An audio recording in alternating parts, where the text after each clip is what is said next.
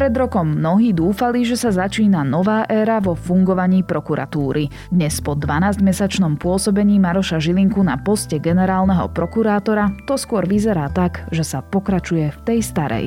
Je piatok, 10. decembra, meniny má Radús.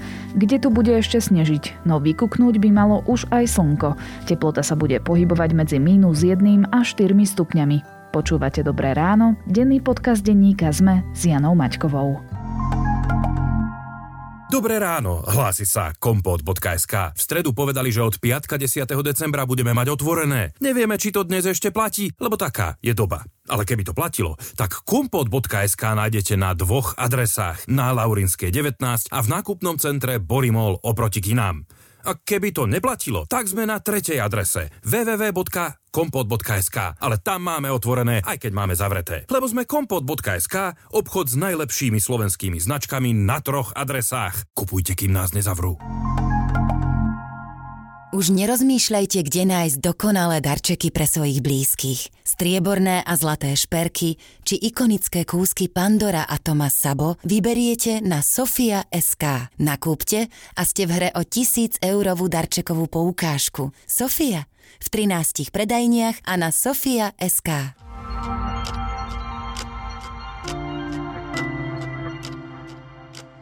A teraz už krátky prehľad správ. Fotografia oligarchu Miroslava Výboha sa objavila na fanúšikovskej stránke monackého jazdca Formuly 1. Na Výboha je pritom vydaný európsky zatýkač. Stíhaný je za údajné sprostredkovanie úplatku pre Petra Pellegriniho. Parlament včera nezvolil novú komisárku pre deti. Poslankyni Kataríny Hatrákovej chýbal jeden hlas. Voľba sa bude opakovať. Poslanci schválili finančný príspevok pre zaočkovaných seniorov. Tomu, kto sa do konca roka zaočkuje už aj treťou dávkou, dá štát 300 eur. Po 200 eur dostanú tí, ktorí sa zaočkujú prvou alebo druhou dávkou do konca roka. Poslanci Oľano vyzvali košického župana Rastislava Trnku, aby odstúpil. Košický kraj nakúpil predražené teplomery od Trnkovho známeho. Nákup preveruje prokuratúra aj Úrad pre verejné obstarávanie. Viac podobných správ nájdete na Sme.sk.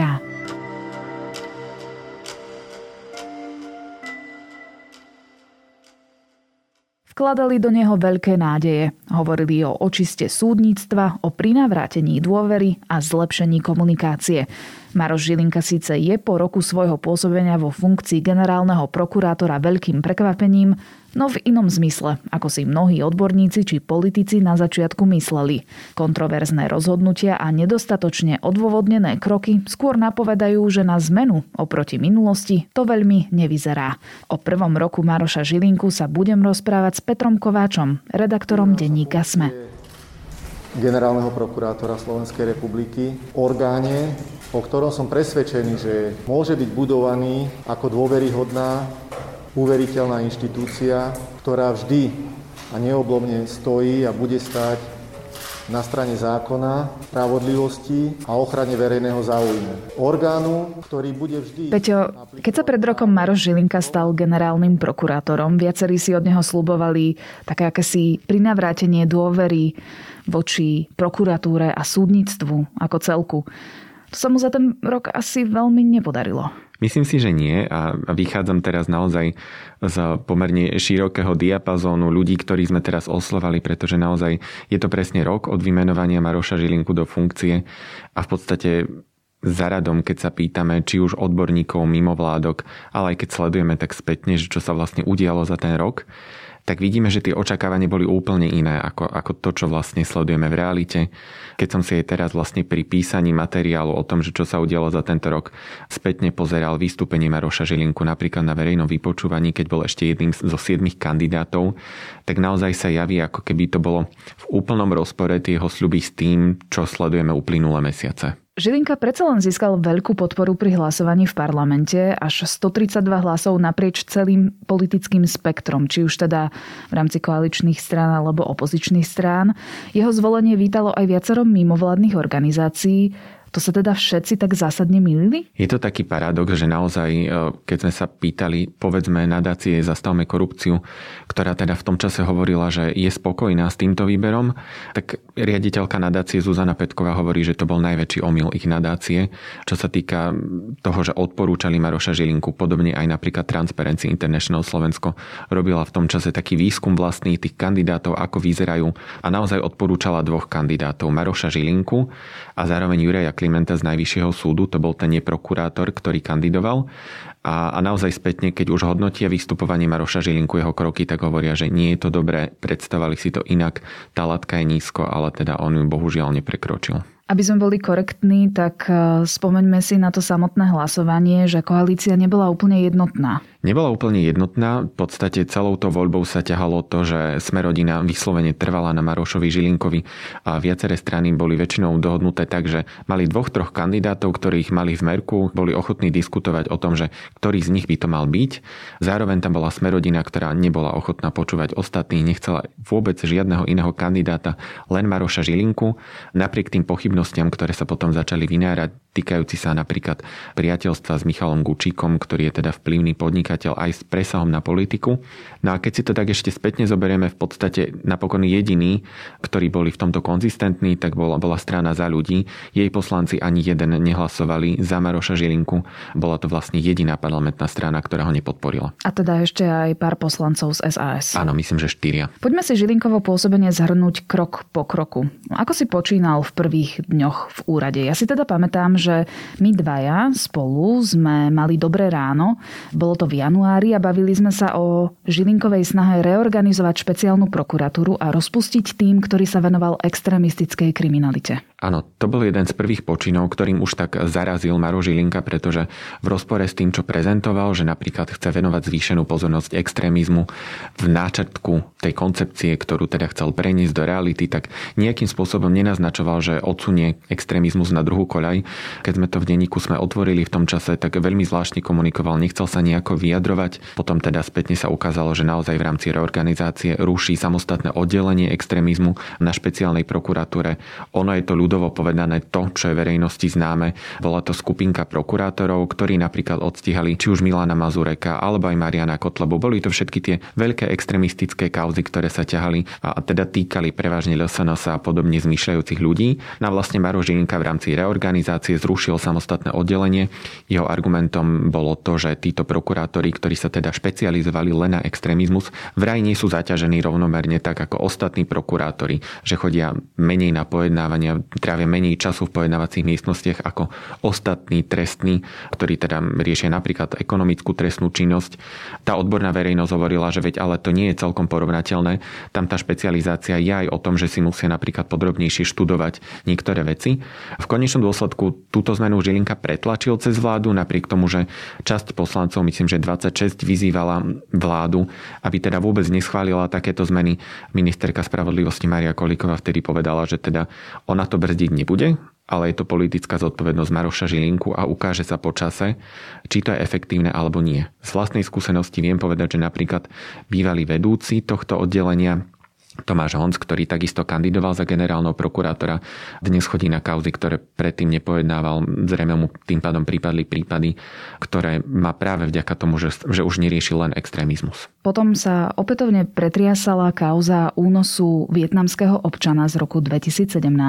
Maroš Žilinka prišiel do parlamentného výboru obhajovať rozhodnutie, že nie je dôvod tento prípad ďalej vyšetrovať. To bolo asi také Prvé a možno asi aj jedno z tých najväčších sklamaní Maroša Žilinku, pretože toto nie je kauza, keď on by bol za niečo vinný, zodpovedný a tak ďalej. On, on nie je v pozícii, že by mal niečo tutlať. Na jeho pleciach bolo to, aby vysvetlil, prečo prokuratúra si myslí, že Slovensko sa nepodielalo na únose vietnamského občana, napriek tomu, že teda o tom vypovedajú napríklad niektorí ochrankári z Úradu na ochranu ústavných činiteľov. A teda on prišiel pre tých poslancov na výbor, ktorý bol neverejný. Poslanci sa ťažovali na to, že tie odpovede nedostali, že to bolo veľmi neurčité, všeobecné a vyžiadali si ďalšie podklady k tomuto prípadu. No a vlastne to, čo verejnosť videla, bolo to, že Maro Žilinka vyšiel z dverí a utekal pred novinármi, možno takým štýlom, ako to v minulosti robil Dobroslav Trnka, ktorý teda nezvládal celkom komunikáciu s verejnosťou a Neskôr Maro Žilinka prišiel naozaj len do súkromnej televízie teatry, povedal, že tam to je jediný priestor, kde je ochotný sa k tomu vyjadriť, viac sa k tomu vrácať nebude. Možno bez urážky tej diskusie, ale nedostával nejaké konfrontačné otázky. V podstate si tam povedal to, čo sa hodilo jemu. Dodnes je to naozaj jedna z veľkých výčitiek aj ľudí, ktorí videli a sledovali podrobne tú kauzu, pretože vlastne verejnosť nepozná tú obhajobu alebo to vysvetlenie zo stránky generálnej prokuratúry. A to hovoríme o televízii Teatri, ktorá je spojená práve so spomínaným Gučikom. Presne tak, kamaráta Maroša Žilinku. Dá sa povedať, že to bol moment, odkedy je voči médiám Žilinka ostražitejší, napriek tomu, že teda hlásal otvorenú komunikáciu v úrade. Táto komunikácia to je, to je možno taká osobitná kategória, pretože toto sa udialo na jar, myslím, že to bol nejaký marec, apríl. Z vlastnej skúsenosti viem, že od prvého momentu menovania Maroša Žilinku sme sa takisto snažili o nejaký rozhovor. Za každým sme boli odmietnutí. Platí to aj teraz, už je to niekoľkokrát, čo teda generálna prokuratúra nám povedala, že ďakuje za ponuku, nevyužije ju. Stalo sa tak aj teraz pri výročí nástupu do funkcie. Viem, že s tým majú problémy aj ďalšie redakcie. Maro Žilinka v podstate veľmi, veľmi striedmo komunikuje. Tie rozhovory, ktoré dáva, sú veľmi sporadické naozaj, keď tak, tak si vyberie tá trojku. Jeho obľúbeným kanálom sú facebookové statusy, to je možno taký ten primárny kanál, keď on reaguje už v situáciách, keď už naozaj sa nedá inak, keď už toho odznieva veľa, či už na adresu jeho alebo generálnej prokuratúry.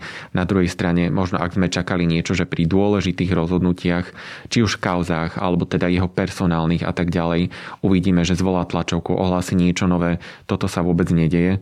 Naozaj on skôr spätne reaguje na, na to, čo už sa prevalí a dostane na verejnosť. Alebo zvolá tlačovku, ale nepozve práve mm, tie najkritickejšie médiá, ale k tomu sa asi ešte dostaneme. Kedy sa objavili prvé spory medzi ním a Danielom Lipšicom ako špeciálnym prokurátorom? V podstate od nástupu Lipšica do funkcie špeciálneho prokurátora bolo jasné, že tam nie je celkom niečo v poriadku. Spočiatku sa obidvaja napriek tomu, že vieme, že historicky už nemali najlepšie vzťahy ešte z čias ministerstva vnútra, tak navonok sa tvárili spočiatku, že spolu budú vychádzať korektne, že všetko bude fungovať. Veľmi rýchlo sa to pretavilo do toho, že Maro Žilinka začal v úvodzovkách bojkotovať Petra Kysela, ktorého si Daniel Lipšic vybral za svojho zástupcu na špeciálnej prokuratúre. Napriek tomu, že môžu tam byť nejaké oprávnené výhrady k tomu, že Peter Kysel sa dopustil nejakých prieťahov.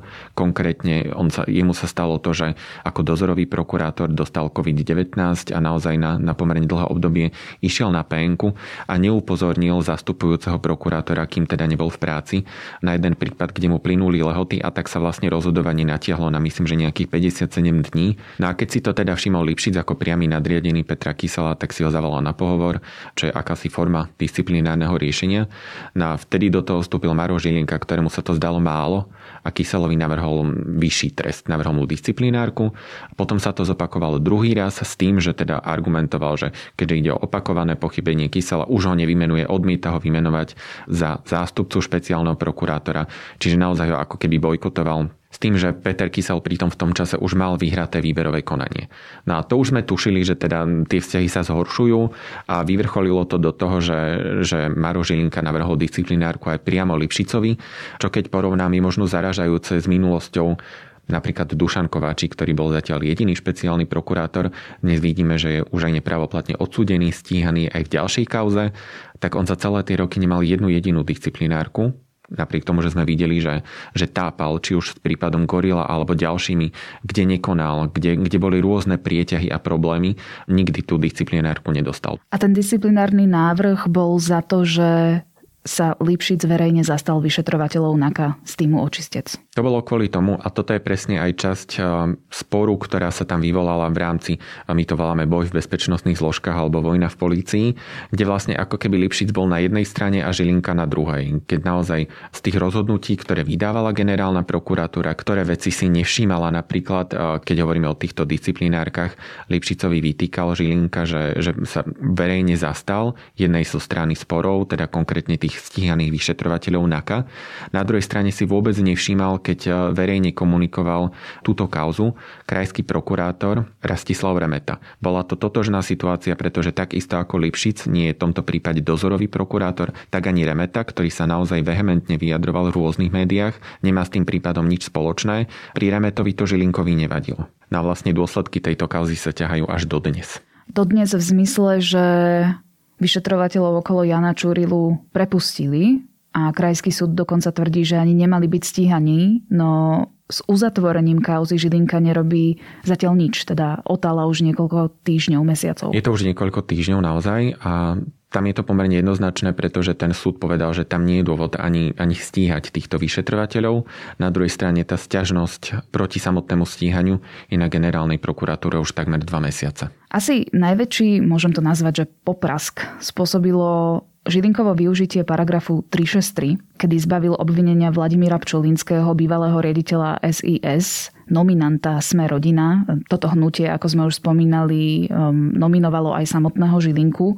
Bolo tam podozrenie, že Vladimír Pčolinský mal zobrať úplatok. Ty si pamätáš na ten deň, keď Žilinka použil tento paragraf? Bolo to obrovské prekvapenie pre teba? Bolo to určite obrovské prekvapenie, pretože aj z tej práce na, na podobných kauzach vieme, že toto nebolo v minulosti zvykom. A tak ako som aj naznačil, celé sa to dostalo na verejnosť vôbec nie tak, že by generálna prokuratúra možno oznámila verejne, zvolala tlačovku, poslala tlačovú správu alebo čokoľvek iné. Naozaj zrazu sa to cez advokátov dostalo von, že padlo rozhodnutie cez paragraf 363, ktorý je dodnes sporný a mimochodom Maro Žilinka ho veľmi spochybňoval ešte ako kandidát takže ho generálna prokuratúra použila. Naozaj za 2-3 hodiny už bol Vladimír Pčolínsky na slobode. Osobne teda sme ho boli takisto čakať pred väznicou, keď ho púšťali na slobodu. Sám sa tváril, že teda je veľmi prekvapený a v podstate od toho dňa sa na, sa na Čolínskeho hradí ako na nevinného človeka. Celé to stíhanie bolo ako keby stopené napriek tomu, že dozorový prokurátor v tomto prípade už písal obžalobu. Ono sa totiž zdá, že to bola akási služba na politickú objednávku. Minimálne sa o tom tak špekuluje, pretože ako sme naznačili, Maro Žilinka je nominantom Smerodina. Je už verejne známe, že on je osobným kamarátom Petra Pčolinského, ktorý je šéfom poslaneckého klubu. Volal mu aj keď chcel kandidovať. Napokon ho navrhla iná poslankyňa tohto hnutia, ale cez odporúčanie Petra Pčolinského. A on je vlastne bratom Vladimíra Pčolinského. On je bratom Vladimíra Pčolinského a zároveň je to to hnutie, ktoré Žilinku v podstate pretlačilo do funkcie. Takže tie podozrenia tam sú.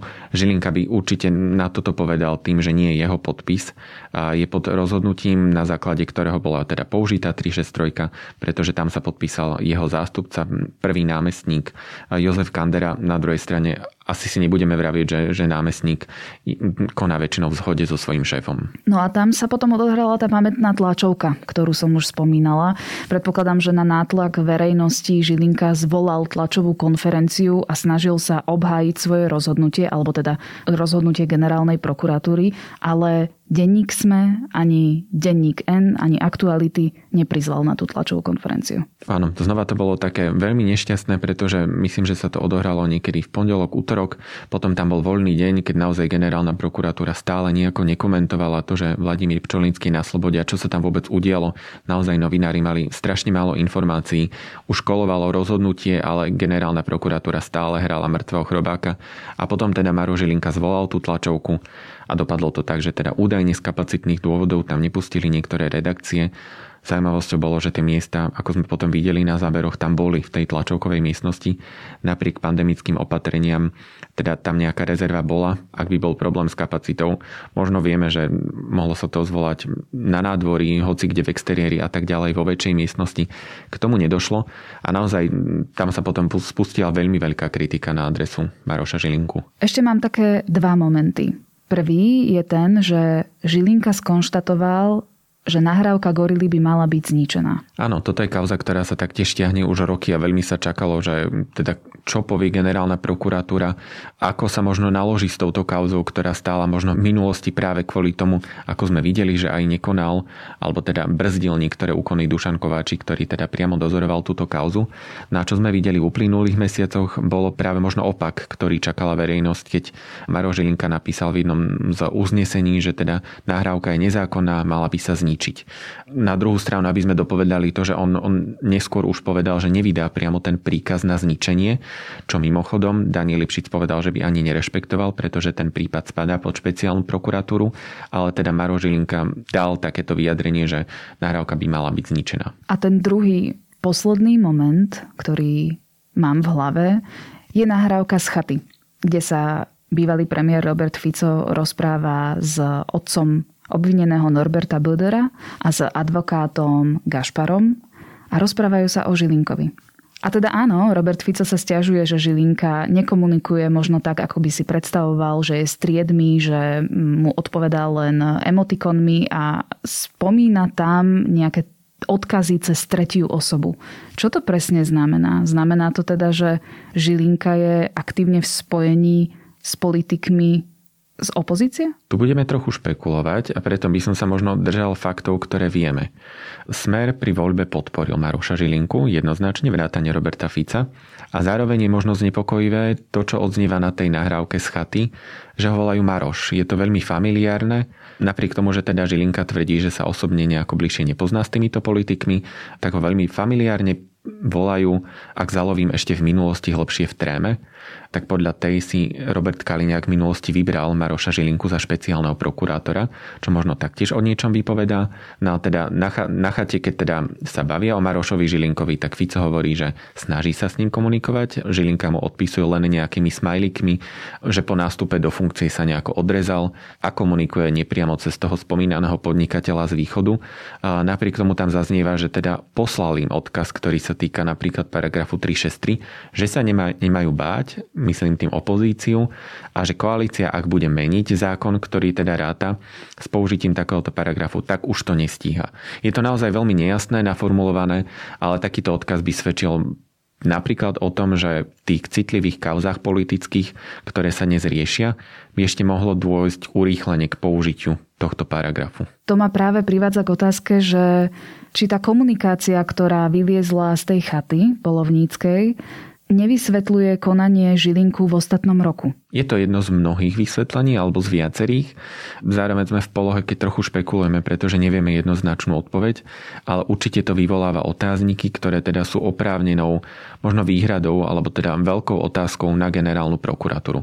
Bohužiaľ, my sme sa vlastne dodnes nedozvedeli to priame stanovisko Maroša Žilinku. On sa odmieta vôbec nejako vyjadrovať k obsahu týchto nahrávok, v tom je na tom podobne ako napríklad Robert Fico. No a zároveň vieme, že ešte takou čerešničkou na torte bolo, keď Maro Žilinka povedal, že nahrávky z tejto chaty sú nepoužiteľné ako dôkaz.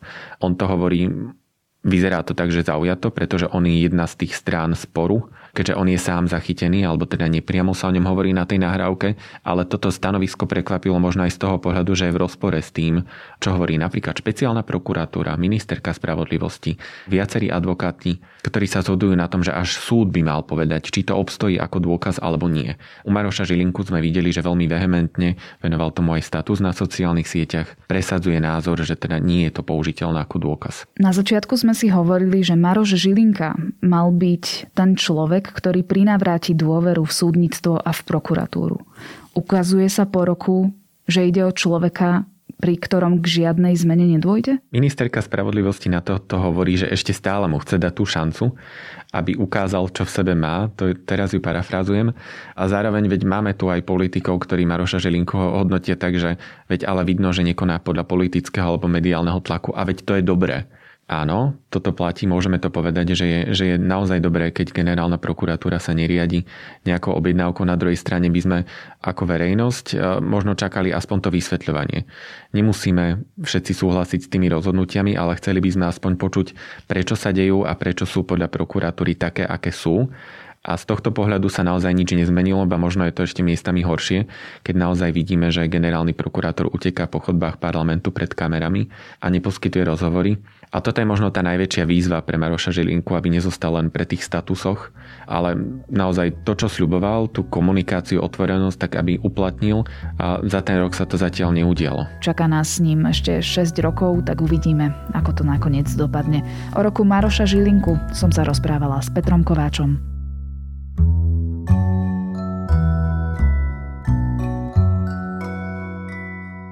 Trojdielna séria Time z produkcie BBC je krutý a mrazivý pohľad na dva ľudské osudy.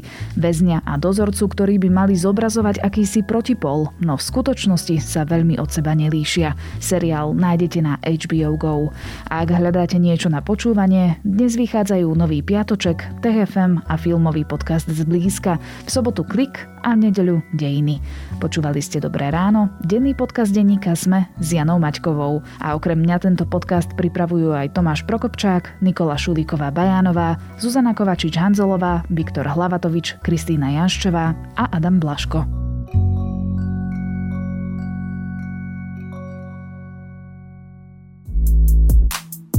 Ak viete o klíme len to, že ju rieši nejaká Greta s komentárom blá blá blá, nájdete si náš klíma podcast denníka ZME. Hovoríme v ňom o tom, prečo je táto téma dôležitá a zároveň nebudete počuť, že tu všetci zhoríme, ale hľadáme riešenia a s našimi hostiami sa rozprávame o tom, ako zmenu klímy zastaviť a čo vie preto urobiť každý z nás. A ak vás klíma už zaujíma, zapnite si nás tiež. Vysvetľujeme súvislosti aj hľadáme kontexty. Volám sa Katarína Kozinková a budem sa na vás tešiť. Klíma podcast denníka ZME nájdete na zme.sk a môžete ho odoberať vo všetkých podcastových aplikáciách.